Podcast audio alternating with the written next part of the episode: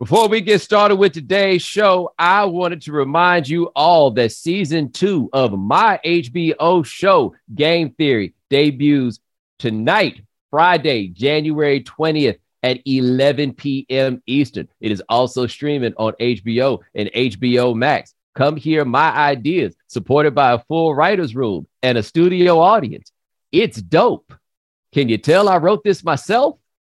It's dope.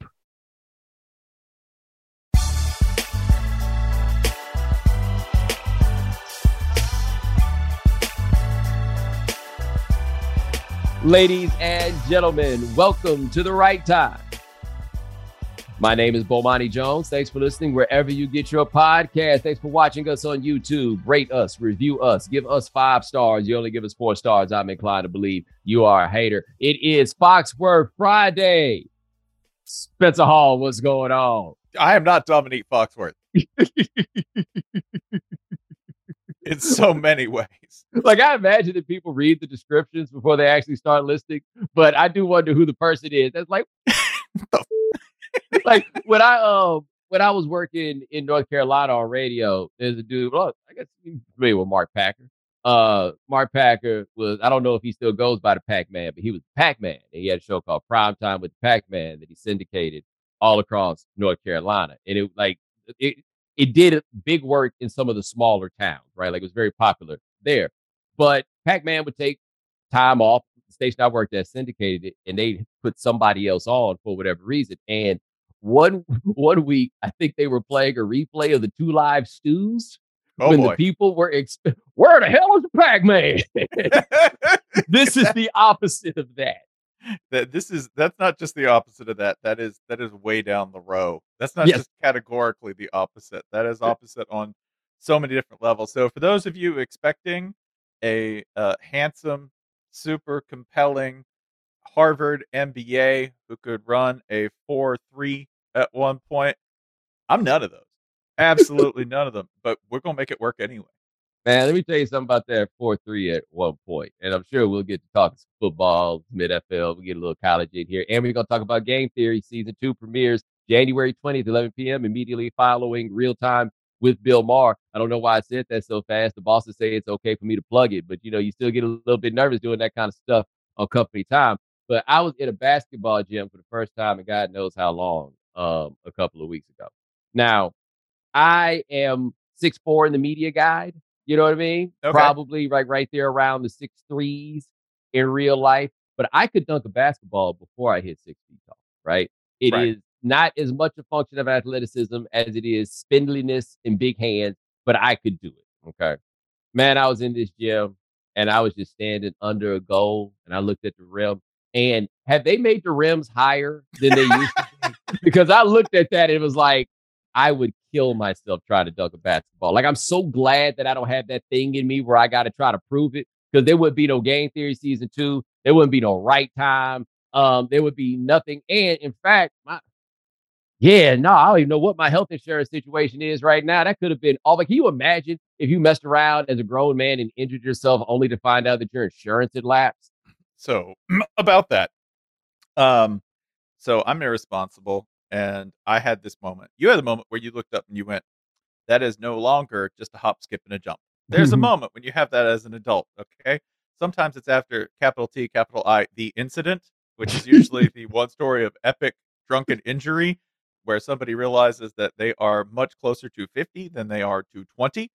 Uh, for me, that moment was I went up on the roof to fix some stuff at a house, and um, this is how you know I'm from Tennessee. I was just like, I'll just go up on the roof. It's fine. it's just a thing normal people do. I'll go up on the roof. So I went up on the roof and I got the thing down. I was trying to get down. I think it was like a ball or a frisbee or something. And I thought, well, how am I going to get down? Having not thought this through, I was like, well, you know, I'll just scoot down. I'll just make it work, right? Just hang off the edge and drop. And I got to the edge. Oh, it was much further than I had remembered, anticipated, or were willing to really consider doing at that point. Okay. And I made a safe landing, but I could feel that my body was like, we are several millimeters in either direction from making a very unsafe landing. And at the time, I was like, at least I'm insured. Nope. It had lapsed. It had totally lapsed. I just jumped off the roof of a house with no insurance whatsoever. So I feel you. Yeah. Yeah.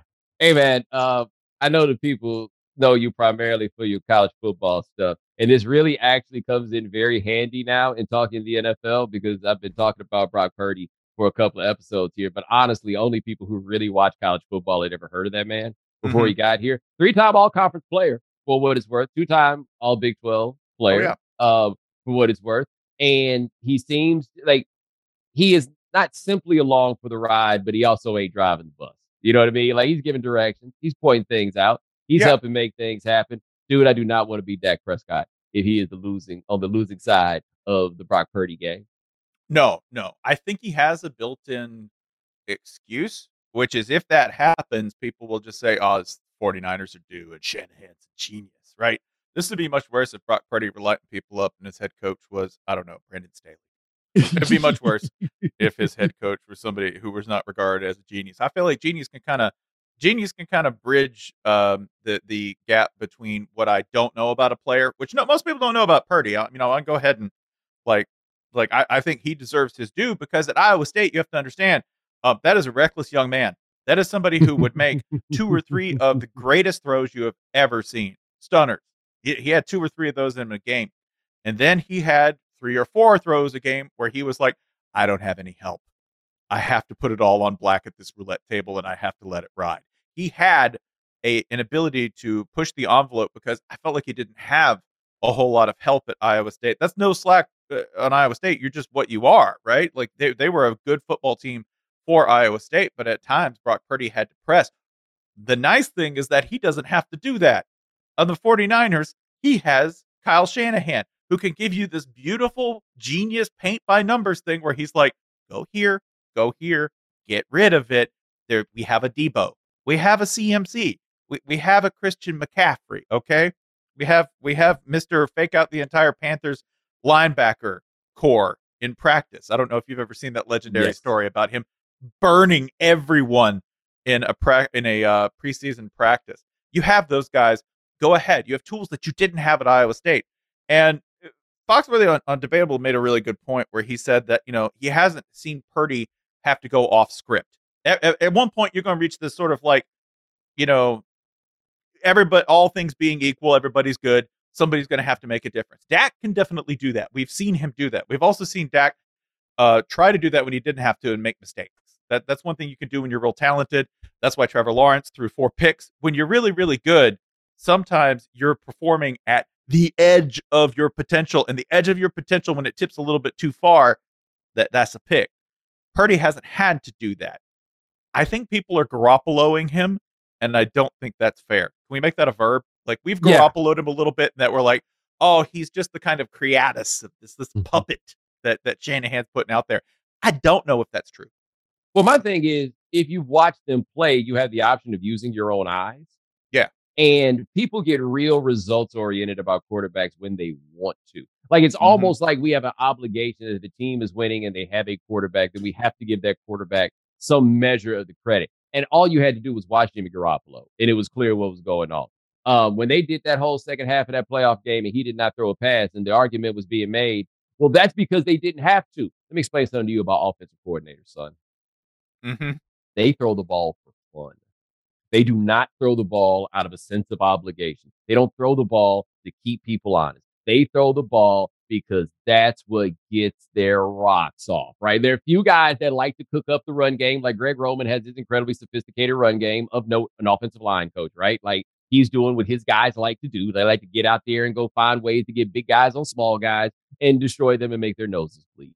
You know what I mean? Mhm. Like that's the that's the game they play. Ain't nobody running no no passes the whole second half because they don't have to pass. He didn't start running out the clock at the beginning of the third quarter. He knew his quarterback stunk.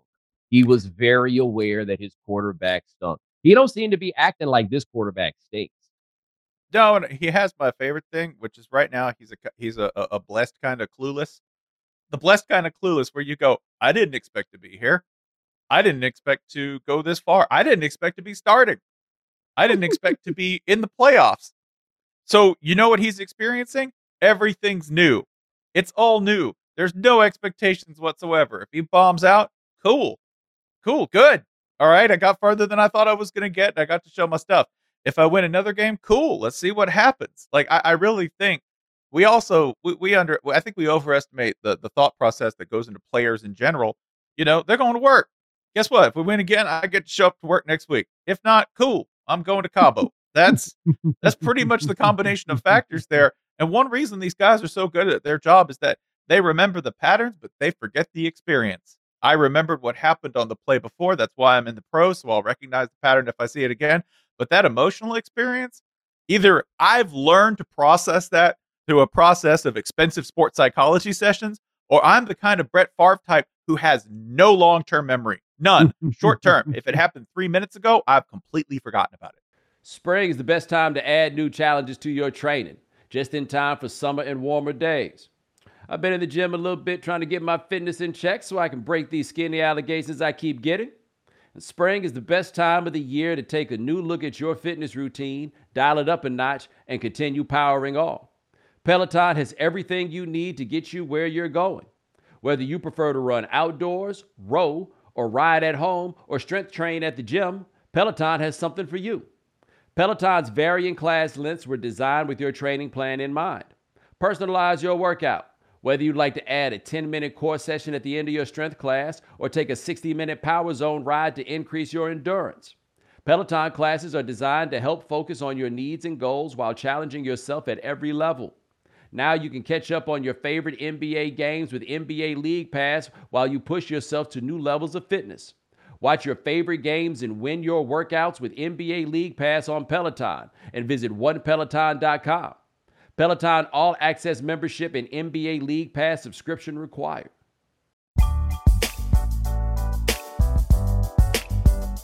So every quarterback that's left in the playoffs, just about like I may, as, as we go through it, I think Trevor Lawrence is the only one that may not fit this. But just about every quarterback in the playoffs has a how the dot dot dot question that you could ask based upon what we thought about them when they were in college, right? Mm-hmm. So Daniel Jones, for example, I guess it only took five years or whatever, but like here we are, like this is this is looking like a thing. But how the hell did people not realize he was fast in college too? Like I looked it up. He had a year at Duke where he ran for 500 yards, which is not like running the wishbone, but it kind of is, right? Yeah. And NFL defensive coordinators still have not come to realize, hey, you know the white dude can run, right? I'm sorry. Can we, can we, can we wind it back here? The white dude from Duke. I'm just gonna yes. lay another. I'm just gonna put a little mayo on top of that mayo from Charlotte Latin High School. Correct. A walk on, as I recall. Correct. Right. And by the way, it should take five years. It should take five years to be good at quarterback. I'm gonna go ahead and own up to this. It's not like we throw a surgeon out there, right? which is pretty much like the, the the the, apex that where where like physical dexterity and mental acuity and study meet, right? surgeon. We don't let somebody we don't tell somebody he's a bust as a surgeon after year two. We don't let them open up people's brains after year two. Like I don't think I don't think you get to year two. Actually, yeah, you don't get to year two, right? This is one of the most difficult jobs in sports. It should take like four or five years for you to get out there, right? So when people are like, "Man, finally, Danny Dimes is out there," uh, one, it's funny you call him Danny Dimes because he's made his living with his legs, and two, oh look, you match talent with a good like management with with, with Daboll, right? Yeah. Who, if you look at that, by the way, Daboll's resume's got cool. Like in it, like Josh Allen, who, if you watch the Bills last year and you watch them this year, they are missing something that Daboll had in terms of managing that offense, and Jalen Hurts at Alabama. Like these are these are two dudes who who both of them benefited from his ability to say, I will work with what you do. But hold on though. That that is where it gets interesting because as I get back to the how the the how the hell did Jalen Hurts turn into this NFL quarterback when I saw him hold back two college teams? But it lead, led me to the next one, which was Brian Daboll. Alabama fans did not have a positive impression of him after his time with Jalen Hurts. And it's like, I've seen you do this with Josh Allen, the most amazing fixer upper case in the history of the NFL. I'm watching you do this with Daniel Jones against college kids. Couldn't get it done with Jalen Hurts, and Jalen Hurts couldn't get it done with you. And now you guys are meeting in the NFL playoff. How? Yeah. Yeah. A, a dude, by the way, like we should say, by the way, an Alabama fan's unhappiness with something is not a national emergency nor an indicator of anything serious. If they lose one game, they're deeply unhappy with the performance of their quarterback. This to me is a generational change. because I watched Alabama growing up with quarterbacks like I, I don't know, uh, Jay Barker, Yeah. Where, where they were like, "That's a quarterback." What was his line? Three for 17, 44 yards rushing, no touchdowns, one interception. And all you and all you did was win the national championship. all you did was win the nat. That's a winner right there. All of a sudden, eh, all, all of a sudden they became aristocrats, esteets. They got they got taste and expectations for their quarterbacks now. That will never stop being funny. Blake Sims changed him up, but that was me. Brian Mhm. Daboll had to bench Jalen Hurts at halftime of the national championship game. Mm-hmm. That that happened, and now they're both here. And look, somebody got somebody had to play the Vikings. So like, you, like I just don't know how much how much credit I'm supposed to give the Giants. And if the Vikings had won, I would have said somebody had to play the Giants. I understand why some of you may find that to be unfair, but I don't really apologize for the fact that that's how it turned out. But now Jalen Hurts is out there with a bum shoulder. It could turn into the Giants in the NFC Championship game. And buddy, Daniel Jones, you don't have you can put that gun away. You can put that mask away. You were gonna have to steal your money from the Giants, and now they're going to gladly back the truck up for you. Mm-hmm. Oh, and then when and then this is you, the best part is you get to do that uh, when Saquon Barkley manages to turn a four yard run into a forty five yard run. That's the- my favorite position as a quarterback. Right? I think I deserve the contract because Saquon got a touchdown. That is oh the, the most beautiful thing about quarterback economics. I would love to be an agent doing that. So we don't we they don't make enough Saquon Barkleys anymore. Like actually entertaining running backs. Like Oh, there yeah. are very good ones. And like Christian McCaffrey somehow, eh, because they taught him to be these one cut guys, he should be way more fun than he is. Like I was watching one of those 90 second cut ups of Barry Sanders. And yes, I know Barry Sanders is the extreme case in this situation. But man, it's just so much fun.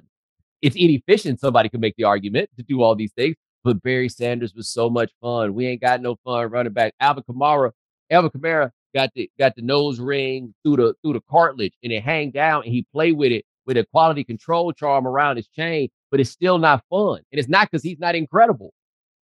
No, and it's a position too where we've been coached to be efficient and balanced, and you don't get enough. Like, like there's one running back who I think qualifies as a certain type of fun. Um, I will admit it is um, a certain taste acquired Is with that, him. is that Derrick Henry battering people? you have to be kind of a sadist to watch, enjoy watching Derrick Henry, because um, the first couple carries they're not going to be much. But if you're the kind of person who likes a slow starting movie, if you like one where you go, ah, it's a pot boiler, you get to that third act, things start cooking. That to me is the best part about Derrick Henry, particularly when he shows you that he is a brilliantly fast running back. Right? Like there are still plays, right? Not as many as there used to be, but there are still plays where Derrick Henry turns on the Jets and you go, something that big shouldn't move that fast, right? That's Derrick Henry. Now there is some fun there, but on the whole, running back don't get enough carries in order to do that. You know, Barry Yeah. Barry was not like a 40, 30 carries guy, but in 22 carries, he would at least have the time and space to make up for the negative one, negative two yard runs by pulling off some dazzling 30 yarder. And you don't get that a whole lot. Like I was trying to think of anyone else. You know, is, is Travis Etienne like at times that? Um, yeah, but it's not close. Saquon is Saquon is as close as we get to that. It's mostly quarterbacks now. The, the only guy who compares in terms of I don't know where he's going to show up or what he's going to do is Deebo Samuel, Mhm. who's just at this point like a Swiss Army knife for Shanahan. Just an unfair advantage he can put anywhere all over the field. I, I absolutely adore that dude for two reasons. One, he's really fun to watch, and two, um, he was completely misused in college and Yes. then hit the pros, and they were like, "Oh, y'all messed up." Don't you? You want to tell him who his college head coach was, don't you? I think that was Will Muschamp. Yeah, yeah, yeah. Was yeah, it was it Will Muschamp? yeah. yeah. Okay, okay. I'm just mentioning that, like, like I mean, I'm sure he had other things to do. But yes, he- but Derrick Henry leads me to another one of our interesting how the questions because I think Derrick Henry, Derrick Henry ran for, and I looked this up, a gajillion yards in high school in Sure. the state of Florida, and was not a five star recruit because the thought was, I mean, he couldn't. Yeah, he did that in high school. He can't do it like goes to Alabama, and then he does do it like that at Alabama, and we see that, and he gets the NFL, and he's something like a third round pick because he can't do it like that in the NFL, can he? And then he went and he did it like that in the NFL. And we were talking about this with uh, Marcus Spears the other day. Patrick Mahomes, I think, is in a very similar place. A man who threw for like 750 yards once in a game in college. And the only explanation I have for how it is that he wound up slipping to 10 is just a bunch of people at every level being like, well, they can't do it like that at the next place. And now he's the best quarterback ever. Yeah, sometimes you have to understand that PlayStation, uh, Madden players are right. You can just keep hitting the A button. That's what. That's all Lane Kiffin did with Derrick Henry. It's beautiful. That, that's his offensive approach, by the way, is uh-huh. pressing the A button. he is like like I think that the a gamer would put it this way that that he was uh, that he he would just spam Derrick Henry. That's it. Spam Derrick Henry. Just keep giving the ball to Yulee, Florida's finest. And in Alabama, and this is like my favorite thing, when he finally got the sole starting job, and Lane Kiffin was like, "Ah, I have a rock. I'm gonna keep hitting you with it." He had 2,200 yards. Yeah, and then at the end of the year was getting like 40. Yeah, 40 carries. Like it was 1978. Yes. Yeah, and he just kept hitting it. And we were like, no, no, no, he, he couldn't possibly do that again. Au contraire, that is one of one. That is one of one. And if you look at him, the wildest thing to me is that he is that big and that strong. If you look at his legs, they're from a different model. They are yeah. from they are from a sprinter's model. They are not from uh, the kind of like heavy duty Christian Okoye size back that you think he should be. And I think that's like that that might be some weird secret to his longevity is that his legs are very efficient, but he has the skinniest legs on the biggest dude's body I've ever seen. Now, like Lane Kiffin at various points in his career has tried to get too cute, right? Mm-hmm. However, fundamentally, Lane Kiffin operates like this. I forget who told me this. It may have been Felder told me this many years ago. That the Lane Kiffin approach, especially when he was like USC in Alabama, who's going to win the Heisman this year? Oh, you're going to win the Heisman this year? Okay, we're going to go get you the Heisman. So one year that was Amari Cooper, and they just threw the ball to Amari Cooper over and over again. At USC, it was Marquise Lee that one year, and they just threw the ball to mm-hmm. him over and over again. But Lane saw a running back and was like, "Oh well, guess we'll just give him forty totes." It, it, what? Why not? It worked. It worked. You should do the thing that works. This was my my point about Ohio State all season long. You should just throw the ball to Marvin Harrison Jr. as many times as humanly possible. Why isn't he catching the ball 15 times a game? Well, well, if he can't, well, if he can't throw it to the guy that had 300 yards receiving in the Rose Bowl last year, whose hyphenated name I cannot remember, Jaxon Smith-Njigba. Yes, because yeah, US was, because Ohio State got so many receivers that you're the other guy, buddy. Yeah, be the other guy. That's it. You just play A B all season long, and that's what they should have done. They couldn't do that with with uh, Smith-Njigba. He was in and out of the season, but um, but it, do do the thing that works. I know that there are coaches who are obsessed with balance. That's cool. That's cool. I get that philosophically. It makes things very difficult for a defense if they have to consider all five options. If I got two options that are going to break you in half, guess what you're getting? Two options. That's what I'm going to give you. like like Patrick Mahomes, you know, Kingsbury in college just just kept calling his number and let him go go go both because yes, he hated calling run plays. That's just not something that Cliff Kingsbury is very fond of. Um, and it seems to be one of the reasons he's in Thailand right now, um, allegedly, allegedly. Um, but but on the same time, if your guy can throw for 700 yards, let him do it. You'll probably win. You you may almost beat Joe Mixon and Baker Mayfield, which is what Patrick Mahomes in a game where he had over 800 yards. He was their leading rusher too. Oh, I didn't realize it was 800. Oh no, no, total, total. Because I think he picked up like 70 on the ground and had something like 730. So I mean, he finished with over 800 yards of offense in that game against Oklahoma. So if you can do that, go ahead and do that. Football doesn't have to be that hard. I add to the next how the cases, the super interesting game in the AFC, Cincinnati and Buffalo. And I don't want to trivialize things, but you know, the last time these two teams met, something happened. Like this mm-hmm. is this is going to be a kind of surreal football game to watch. But and I know we've talked about this now for years, but I don't think we ever really got to an answer, which is how did nobody ever try to coach Josh Allen before he got to the NFL? Like I don't take back anything I said about him before. I really, really don't. I just can't understand how like he got that far with nobody being like, "Hey, let me help you out with that right there." So, I think it is the result of something that might, in his case, in his case, only be a myth, which is that you can't teach accuracy. That accuracy really can't be improved that much. Either you got it or you don't. Clearly, he's proved that that's wrong. at least in one case. But by and large, I think it has a lot to do with the college level in his his case. If you're going to take somebody developmentally, you say, okay, I need to develop them in a year or two. I don't have a whole lot of time to cook mm. because I got about three years to prove whatever I'm going to prove at this program before I'm fired. That's really right. Before they sort of say, is it working or isn't? And I think that's kind of affected quarterback development a little bit. You get guys like Ryan Day's system. You'll hear people say that, yeah, that's not a pro system. And I think the reason what they're trying to say is this it is very plug and play, it is very quarterback friendly, but it is also very much a go here, go here, right? Don't really worry about what's happening. Mark Richt used to get really good production out of his quarterbacks by saying, okay, well, think of it. We're just going to throw to open grass. That's it. We're just going to throw to open grass. It's not really a, all right, I need you to understand this is cover three and the, you know, the safety's got to buzz to the flat. And if he buzzes the flat, you go here. The only guy who really had that kind of development, and I think you can see it in his quarterbacks that I can cite as somebody who I know had the four year plan for his quarterbacks and expected to get all four of those years is Chris Petersen.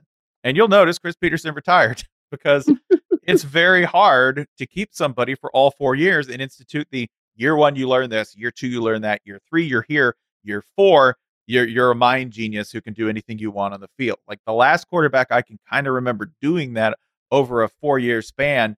That's uh, Kellen Moore, like Kellen Moore, who was calling his own plays. By the way, by the time they got out there in year four, if you watch that game against Georgia that Boise State played, Kellen Moore's just looking at the defense and going, "Oh, that guy's dead.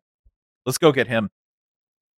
Well, apparently Joe Burrow got there, right? Because in a year, about, yeah, I talked about this in the last podcast. The how did Joe Burrow not beat out Dwayne Haskins? And then you go back and look at teenage Dwayne Haskins, and you're like, oh yeah, nobody was beating that guy no. out. Uh, no, totally.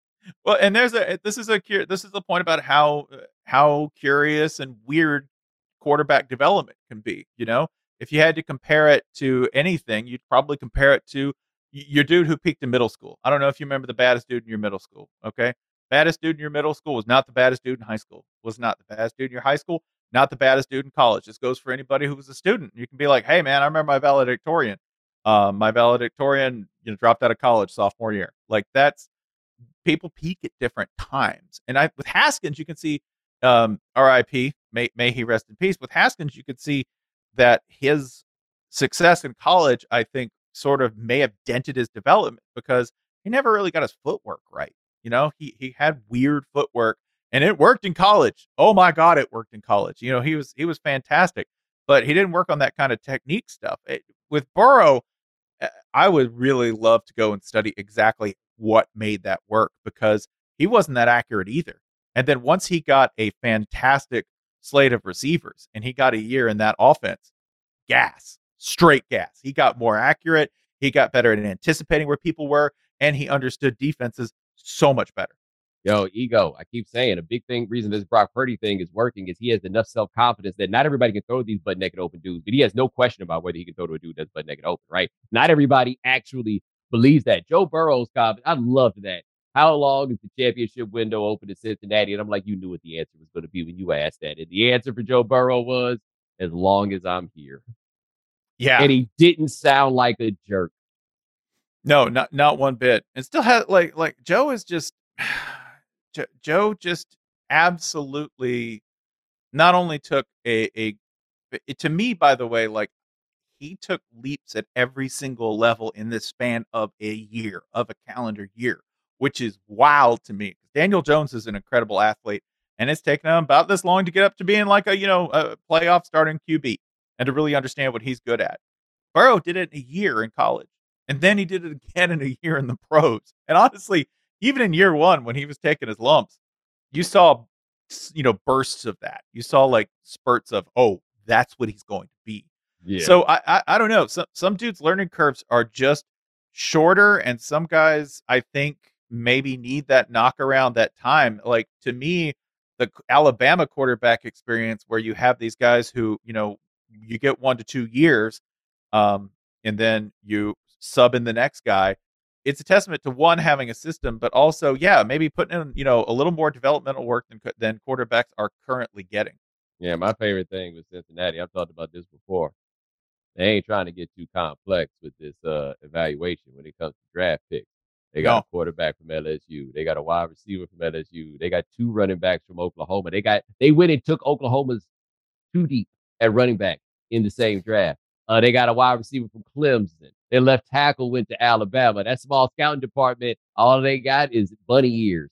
They are getting the players that you can watch on over the air television. he didn't exactly wear his legacy well, especially in his later years. But the Al Davis strategy of drafting dudes with a capital D, Yeah. you could do worse. You could do much worse than like like you saw Ja'Marr Chase. You're like, that's a rocked up dude. You should probably mm-hmm. get him. they just went and got it. Like they and to be fair, the Bengals did that when they weren't all that either. Like Yeah. I love Vontaze Burfict. Vontaze Burfict was just a big bad dude. I guarantee you in the room, there were probably higher ranked people than somebody in the Bengals was like, I don't know, he's a dude. You should go No, get no. him. You know how bad it must have been with Vontaze Burfict, where even the Bengals didn't draft. Yeah. even even they waited for the seventh round to pass to get this very, very, very, very good football player. Like it wasn't like you watched Burfict and were like, oh, I don't know if that guy's got it. No, no, no, no, no. He absolutely 100% had it in college, and everybody said no. Everybody said no, but the Bengals still were like, oh no, we know what to do. We know what to do with a guy like that. Why don't you go ahead and come on over here? And I'll just never forget that game where he knocked Antonio Brown out. Pac-Man Jones went ape shit. And Mhm. Jeremy Hill had a fumble. And it was three of those Cincinnati reclamation cases. Right. And they all Mhm. fell apart at the same time. Yep. Perfect. Absolutely beautiful. the whole model got blown. Now I'm doing. I'm, I'm gonna keep this how the thing up. Which, by the way, I really only came up with while we were sitting here, and I only got one more game to throw out um, on that one. And it's Dak Prescott. And I haven't talked about this this much in person, but you, as someone familiar with the SEC and familiar with Dan Mullen, Dak Prescott was the two-time first-team All SEC quarterback. How did we not see this coming? Like, even if you don't think that Dak Prescott is a great quarterback, it is clear that he is a quarterback who should have been taken in the first round, right? He has all the stuff. How did it not go that way? Uh, I think there was a little bit of a tinge of system quarterback attached to him because so because frankly, you know, when you look at profile, um, and I'm gonna throw out a a- name that people uh, will not recognize for the most part, but that Mississippi State fans will nod at. You come and go, hey man, you're following in the footsteps of Chris Relf. You're following the footsteps of uh, of Tim Tebow. To be honest, when you talk about quarterbacks who were super productive in a kind of spread option run syst- run first system that happened to sometimes show uh, showcase your arm and to use passing concepts which you know really weren't sort of NFL grade NFL caliber passing concepts but that worked really well in college. So I think he had some of the weight of his predecessors in that slot uh, burdening him.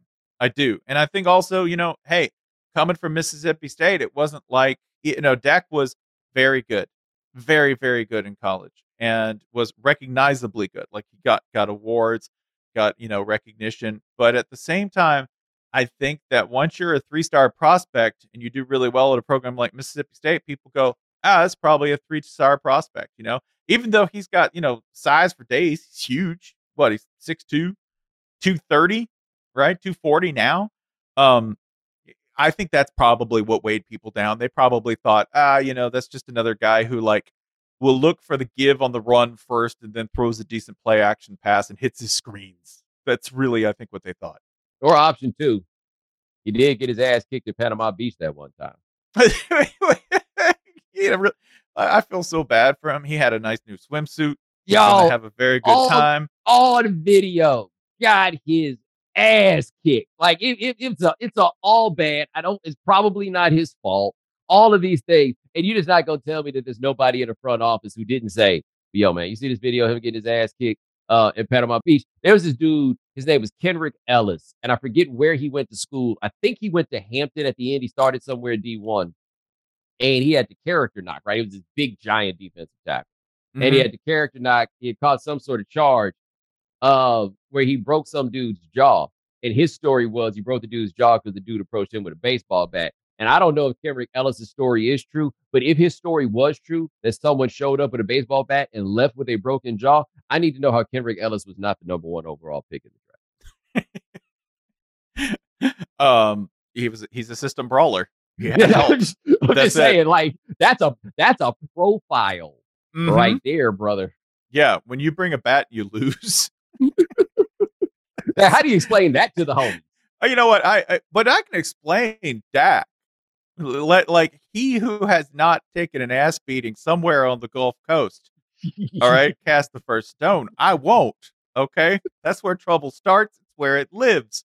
And if you haven't taken an L of some form while uh, enjoying the fruits of the Fort Walton, Pensacola area, then I can't identify with you, frankly. There's a little part of me that's just never going to recognize you because you got to go through that. I, I, to me, to me, if you get your ass kicked on camera, you, that's you just got to own it. You, you know, you just got to be like, that's really too bad, and I'm sorry that y'all can laugh at me. And Jerry wrote me a big check would you like to see a video of that too? Because yeah, I have video yeah. of that. Yeah, like I've never, I've never taken a defining ass whooping. It's always funny talking to somebody who has just taken a defining ass whooping. My good buddy from graduate school, D Nunn, D Nunn took his defining ass whooping when he was eight years old, and he said he got his ass kicked by some dude named Travis, who they call Fat Travis. And I think oh, he's no. like eight or nine years old or something like that. And keep in mind, me and D Nunn don't wear the same clothes, all right? But he was mm-hmm. talking about Fat Travis and he said something happened. He was bullying Fat Travis. He said he did something to Fat Travis and it turned around like it was nothing. And Fat Travis had had enough. He said Fat Travis put that beat on him. He was like, "Oh, cuz it got to the point where all I could do was right here, cuz I had to, I I had to curl up in the ball, cuz I had to curl up in the ball." and that was a, and, and we were talking something later, and he was just talking about like something that was going on in his life at the time, you know, just things like real stuff. And he was like, "Yeah, it's this, it was that, Fat Travis incident. he referred to it as the Fat Travis incident because that was a defining ass whooping right there. Okay, what are you doing messing with somebody called Fat Travis? You know how much anger you're you're just gonna uncork if that man's moniker is Fat Travis? I here, here's mine. So it's fifth grade. Um, I was going through a lot of things, like being a huge nerd wasn't real easy. Um, and you know, being like a huge fat nerd, which was worse. Um, and uh, this dude named Steve's picking on me. You know what I was going to do? I was going to assert myself. That's right. I was going to throw a punch. You know, the last time I threw a punch was this was probably third grade. It's been a while. It's a little rusty. Also, your third grade hands, they're not fifth grade hands. There's a significant jump from third grade hands to fifth grade hands. Okay. Uh, if I was a video game character, I needed to grind a little bit more before I engaged in this. But you know what? The fight came to me. Uh, so I was like, I'm gonna punch first because you know I, I would seen enough Crunch Course on NFL Films. I don't know if you remember NFL Films. Uh, they used to put out. Uh, they'd send you a video if you subscribe to SI Crunch Course. They're like, "Hey man, you got to punch first. So I was like, "I've watched enough of that. I know you got to punch first. So I did, and uh, I hit him clean, right across the face. What I was expecting was like, boom, on a wire, Hong Kong kung fu right into the wall. That'd be awesome.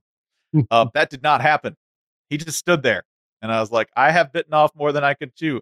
And then I took three to the face three to the face, hard, clean. Like I think these were like quality, good grown man punches. And we were separated. I didn't go down because I'm too stupid to. I really should have, right? But I didn't. And I remember thinking, I was like, I I I, I lucked out. And after the fight, he's like, I won. And you got to look at him and you're like, yeah, you did. Like clean, like absolutely.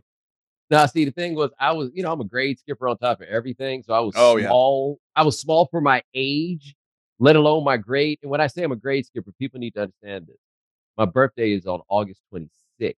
The rollover date in Texas for grades is September 1st. So I'm the youngest person in my supposed to be grade. And then you jump. And then you throw me in the other one.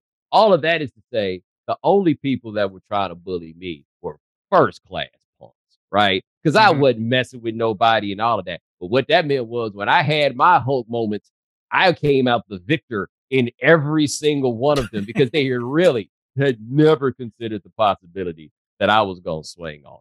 They really, really had. And I, I would, I would, I, I would come out on top. Like I have to say, winning a fight, there's not a lot of feelings that surpass. No, no. And here's what you need to understand. Um, if you're a young nerd and you're listening to this, and you got to, any point, uh, first of all, I have to advise you ethically to say, best thing you can do is run Just run. Go ahead. Do it. No shame in survival. Okay. Uh, look at every great wrestler. They run. Okay. All of them. Ric Flair runs, right? Be a coward if you can't. But if you can't, and you're a nerd, you're going to need help.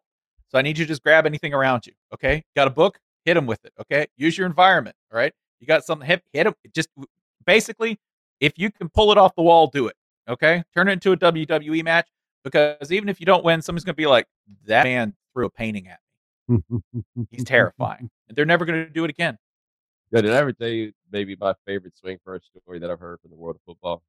Mm-mm. So I got a good buddy. Um, he is an economics professor now, but in a previous life, he was a scholarship football player at Ole Miss, Mhm. and he was a defensive end, and he was going up against Terrence Metcalf. And for those of you who are unfamiliar with Terrence Metcalf, Terrence Metcalf was a longtime NFL left tackle, and he had a son who is the size of a left tackle who plays wide receiver named DK. In case you're wondering why DK Uh-huh. Metcalf is that big, That- his dad's a left tackle. Yeah, that Metcalf. And he says something happened, and my guy is good in country. He from he from the Delta, Mississippi Delta. And Okay. he said that he got into it with Terrence Metcalf, and he was like, I, I ain't gonna lie, he got me. And I decided right then and there, I was never getting hit first again. He's like, that was that was the rule. Like, you can't afford to let a football player hit you first, even if you're a football player. You got to get that first move advantage on that one, dog. You've at least got to stun him so you can run under something. That's Yes. really. Notice I didn't say run away. Uh uh He's faster. you got to run under something or seek the authorities. Find Yes. something bigger to hide behind. So I'm gonna get one last thing since I got you here, and we got like collegiate things that one collegiate thing to talk about that I haven't had an opportunity to talk about. And how could I not talk about this with you? And somehow you and I have not talked about this yet. Mhm. But the chain of circumstances involved in Jimbo Fisher turning his offense over to Bobby Petrino. Mm-hmm. How? And I How- say this how? simply because, and you tell, and people think I was tripping on this, but I think you will 100% agree with me. There's no way in the world that if Texas A&M won a national championship with Bobby Petrino running that offense, there's no way that Jimbo Fisher would even smile. There's Yeah. no happiness there. Mm-mm. All news is local, all of it. I don't care, and uh, all- politics is local. So when that happens, if that happens somehow, which I, I, I don't think it will. I don't think it's very likely. I think just too much friction, too much dysfunction there. I can't see it happening. But if it does, he's not going to be happy. You don't want to. You don't want to hire a former head coach, put him in the OC slot, and do that and feel good about it. Because guess what happens next year? Remember me? Jimbo, your OC. I'm still here, guys. It's fine. No, wasn't. Y'all couldn't y'all couldn't move the ball last year. You weren't that great moving the ball year before. You, you know, everyone, including people who used to play for you and fans of your team, say that what you do doesn't really work quite as well as it used to. So yeah, he's gonna be miserable. It's gonna be an absolutely miserable situation that only one thing can justify, which is necessity. Necessity. That's the reason that all of you ended up in this boat, right? Like, look at that coaching staff. You have to say, if even if you do not believe in toxic masculinity, I can sell you toxic masculinity. Do you want to know what it is? It is Jimbo Fisher, Bobby Petrino, Steve Addazio, and DJ Durkin in the same lifeboat. That's it. Addazio's over there too? Addazio's there too. Yeah. Oh. Yeah. Okay. So so we've got two guys who lost their jobs for being abusive to their players on this staff. Adazio was at least not well like like there was at least like discontent and he was not well like also somewhat humorously you can watch him get kicked out and ejected from the field in his last game at Colorado State where just in theory he just keeps walking right just like he's already super fired he gets kicked out of the That's game right. He got, but he got caught up in that summer of George Floyd where the boys are like, I don't like the way they've been talking to us. Mm-hmm. Yeah, yeah, he was he was one of those guys where there was an investigation, and I do not. I want to be clear on this. I do not remember the exact institutional verdict there. I do know that they were bad enough in football that it didn't really matter. that the product itself spoiled any potential revelations there. That they were just like, ah, just leave, just get, just just go. Yeah, like like if you didn't believe in it before as a concept, I could show you the four of them in the same rowboat and go Texas A&M football, man. That's one of the wildest staffs, right? And I don't say wild in a good way. I'm just saying, behold, Yeah, that DJ, happened. then DJ Dirk, then he had, he got a dead body on his, right? Uh, that is true. They had a player die in a uh, in a conditioning exercise at Maryland, and then in the aftermath was revealed that uh, their response was uh, lacking, to say the least, in terms of response to the incident. And the overall environment at Maryland was, I will say, not too distinct from the environment at other schools, but in detail, things like them watching videos of like predators eat, you know, like his motivation, like on top of the actual horror of a player dying and everything they had this like super hardo culture, right? Which mm. hey, can I? I'm, I'm gonna take a tangent. Do you remember Pete Carroll at USC? Yes. Pardon my language. How the did that ever happen? Because practices were open, right? Yep. Practices were open. They competed hard, but nobody seemed like they were going too insane, other than anyone trying to keep pace with Pete Carroll, because none of his assistants could, right? Without the assistance of a whole lot of coffee and, and prescription ADHD medication, probably, right? Because you can't keep those hours, because that man really only does sleep three hours a night. Okay. Greatest college football profile ever is J.R. Orange's profile of Pete Carroll. How on earth does that culture exist now? It just doesn't. It just doesn't in terms of like a program. Like what program was simultaneously that productive, competitive, and yet open? Because I guarantee you, man, you try to get in that A and M facility, you're gonna have to pull some like serious Jason Bourne shit to get in there. First of all, I figure USC they try to keep you out of there just because they don't feel good about the neighborhood. You know what I'm saying? Like, like, Well- like they, they they try to they try to keep the lo- the locals out. For people who don't know this, they used to call it the University of South Central. It's over there. Yeah. Um, but the other thing with Pete Carroll, he's got to be the only Sigma Alpha Epsilon man to ever take 60 minutes cameras through Watts, Mm-hmm. where he could just walk around and be Pete Carroll. And, and and hand out his phone number. Somebody would say, I have a problem, and he would say, I'm Pete Carroll. Here's my number. Let's solve it. Wow. Different, different human, right? That road was so much fun. Like none of these college Ooh. programs that are like on rolls right now are actually fun. But like that USC run was the last real fun one. Florida's was problematic. The USC one mm-hmm. was like legitimately fun. Like Miami and Florida State and the, the first Spurrier run. Those were fun runs. Nebraska. That was a fun run through this whole thing. None of these machines, like Georgia's no fun. Georgia, all right, how's it? It's no fun for us. Fair. I'm I'm sure someone's having fun. Fair, fair. Yeah. Not not me. Like later on we might find it. By the way, that's the other thing too. Like people go, Oh man, here we go. We got Georgia with the machine. I I never assume machine. Never. You get two years, cool, cool. You think everybody else isn't isn't locking screws down? You think everybody else isn't trying to catch up, do what you do? Oh, they can't do what we do. Uh, I'm sorry, you were Georgia four years ago. Now you're a different Georgia. You can go back to being that same Georgia because everybody else is trying to keep up. They won back to back national championships with Stetson Bennett as quarterback. Oh, they could- they're going to win a few more. Yeah. Oh, Although. I no no, I'm a Stetson Bennett respecter. I'm just going to say this. oh no, I'm a I'm a respecter too. But All it right. gets back it gets back to kind of what I was talking about with Brock Purdy though. He had that level of confidence to throw to these wide open dudes, right? And not everybody could do that. But once his confidence was up, he could be exactly the guy you needed him to be out there playing with those cats. what if I could throw to George Kittle?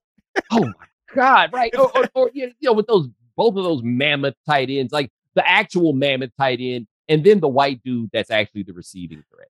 Who's got my back? Trent Williams. Yeah, yeah, that's Trent- exactly what It's Trent Williams, right? they've got a Hall of Famer, like a, a legit Hall of Famer at left tackle, potential Hall of Famers at running back, tight end, defensive end, linebacker. Mm-hmm. Brock Purdy. And then Brock Purdy's out here like, dude, I can do this. Watch me hand this ball off. Yeah. Woo. Watch me, watch me hit, there. watch me hit my outlet. Yeah, like this is. And, and if you've made it this far in the podcast, we're gonna let you in on the greatest secret. We don't know who's gonna be good. Nobody does. No. Nobody does. I thought Josh Allen was garbage.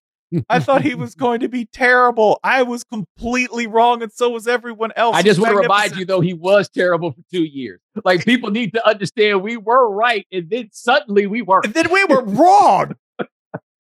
And I will tell you this too. I thought every single time Stetson Bennett made a great throw, every time he made a great throw, I was like, mm, he's better than I thought he was. And every time he missed the throw, I was like, I was right. He's trash. It's garbage. Look, last year I had it. I was like, you can't go all the way through a season without Stetson Bennett causing you problems once. And then that game happened. But then you know what happened after that? They got to play two more. Uh huh. Yeah, they got to play two more. And by the way, he made a couple of throws in those games that are unearthly. Made yeah. beautiful throws and reads in those games. And I'm not talking about the wide open ones in Ohio State. He made a couple of throws down the stretch that were money throws on the dot. And and and and I and and every single time I was like, yeah, I guess he's better than I think he's gonna. Yeah, be. yeah, now, yeah, yeah. Oh, by the way, and, and I'm prepared for this too. People are like, well, you think he can be successful as a pro? My answer is, why not? I've been wrong about everybody. Hey, I've been my, wrong about everybody. Why can't I be wrong about him? Yeah, my I'd rather have Anthony Richardson take. Uh, didn't really uh stick up as well as I would have. But dude, no, we could be right. Like, no, flip it the other way. Yeah, yeah, yeah. Flip yeah. it the other way. That, that's Josh Allen right there. Like, if there is a call for Anthony Richardson, it is Josh Allen. Except I'm not betting on that ever happening again. But it would, I would feel awfully vindicated if it did. Again, everything comes down to a roulette table for me. Some somebody hit on Josh Allen. Somebody put their money on double zero, and it Yo, hit. Josh Allen is so rare that nobody's even like, yo, we got to go find another one of those. They're like, nah, baby, nah. Don't make, they don't make those because the other one of those is Anthony Richardson. Like, get ready. He either is going in the third round or he's going number five. But mm-hmm. somebody's going to be able to talk themselves into that one. And you know what he's going to say when he comes in there? I mean, look at Dak Prescott. I mean, like playing for Dan Mullen, man, that thing don't really give you a chance to like properly show what you can provide. Oh, Anthony Richardson was a four star. Come on, Dak was only a three star. That is true. Yeah, come on, come on. There's potential here. There's a little light at the end of that tunnel, and we're not sure if it's the oncoming train or not. I'm just going to wrap this podcast by saying I received a tweet from somebody that said, Tony, no. And then it was a tweet for Tony Dungy. And by the time you hear this, you probably would have said it, but you need to look it up. But oh man, it is it is one of those. Oh wow, it is. Wow. Uh, so so um, hold on. I'm gonna look it up right on the air with you. That's what we're gonna do. I'm going uh, to go. send it to you right now. I don't want to deprive the joy from other people when it comes to this but I'm gonna send this to you right now, and you're gonna see this, and you're going to understand why the response was Tony. No. Got okay. It. Oh, oh, oh. okay. Ready? So, do you want me to react specifically or generally? Want me to make a noise or a noise will information? Do. A noise will do.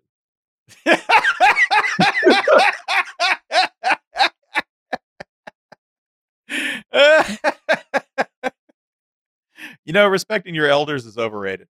I include myself in that statement. But yeah. That's all I'm saying. That's all I'm saying. That is not Dominique Foxworth. It is Spencer Hall. Check him out at Channel 6. Check him out on the SEC network, though I guess not for a little while, but check him out there nonetheless. Mm-hmm. Oh, we'll be we'll be doing some uh, F1 stuff on uh, ESPN online, though. I'll let y'all know about that. Hey, man. I appreciate you saving the day, man. Thank you. My pleasure. All right, ladies and gentlemen, thanks so much for joining us here on the right time. Remember, hit the voicemail line 860-516-4119. Tell us about that time you saw somebody quit their job in the middle of their shift. Also, check out Game Theory Friday nights, 11 p.m. Eastern on HBO. And I want to just take a brief moment because I really do try not to talk too much about it here because some don't feel right about that. But we're leveling up, man. Um, like we really did a lot of things. We put in a lot of work to take what we did last season and figure out, honestly, how to make it more like this podcast. Like every day, we're trying to figure out how to make that show have the feel and the energy of this podcast. And we took some big steps toward getting there. So if this is a podcast that you like, and by the way, from the numbers, it is. If it is the kind of podcast you like, you're going to like this television show. So check us out streaming on HBO Max, also on HBO, 11 o'clock Eastern, right after real time with Bill Maher. Uh, Adi Khan and Parker Owens handling things behind the scenes. Thank you, gentlemen. Remember, follow the right time. Rate us, review us, give us five stars. You only give us four stars. I'm inclined to believe you are a hater. We'll talk to you guys in a couple of days. Take it easy. Thanks for checking out The Right Time with Bomani Jones podcast. You can listen or follow on the ESPN app or wherever you listen to podcasts. The Right Time. With Bomani Jones.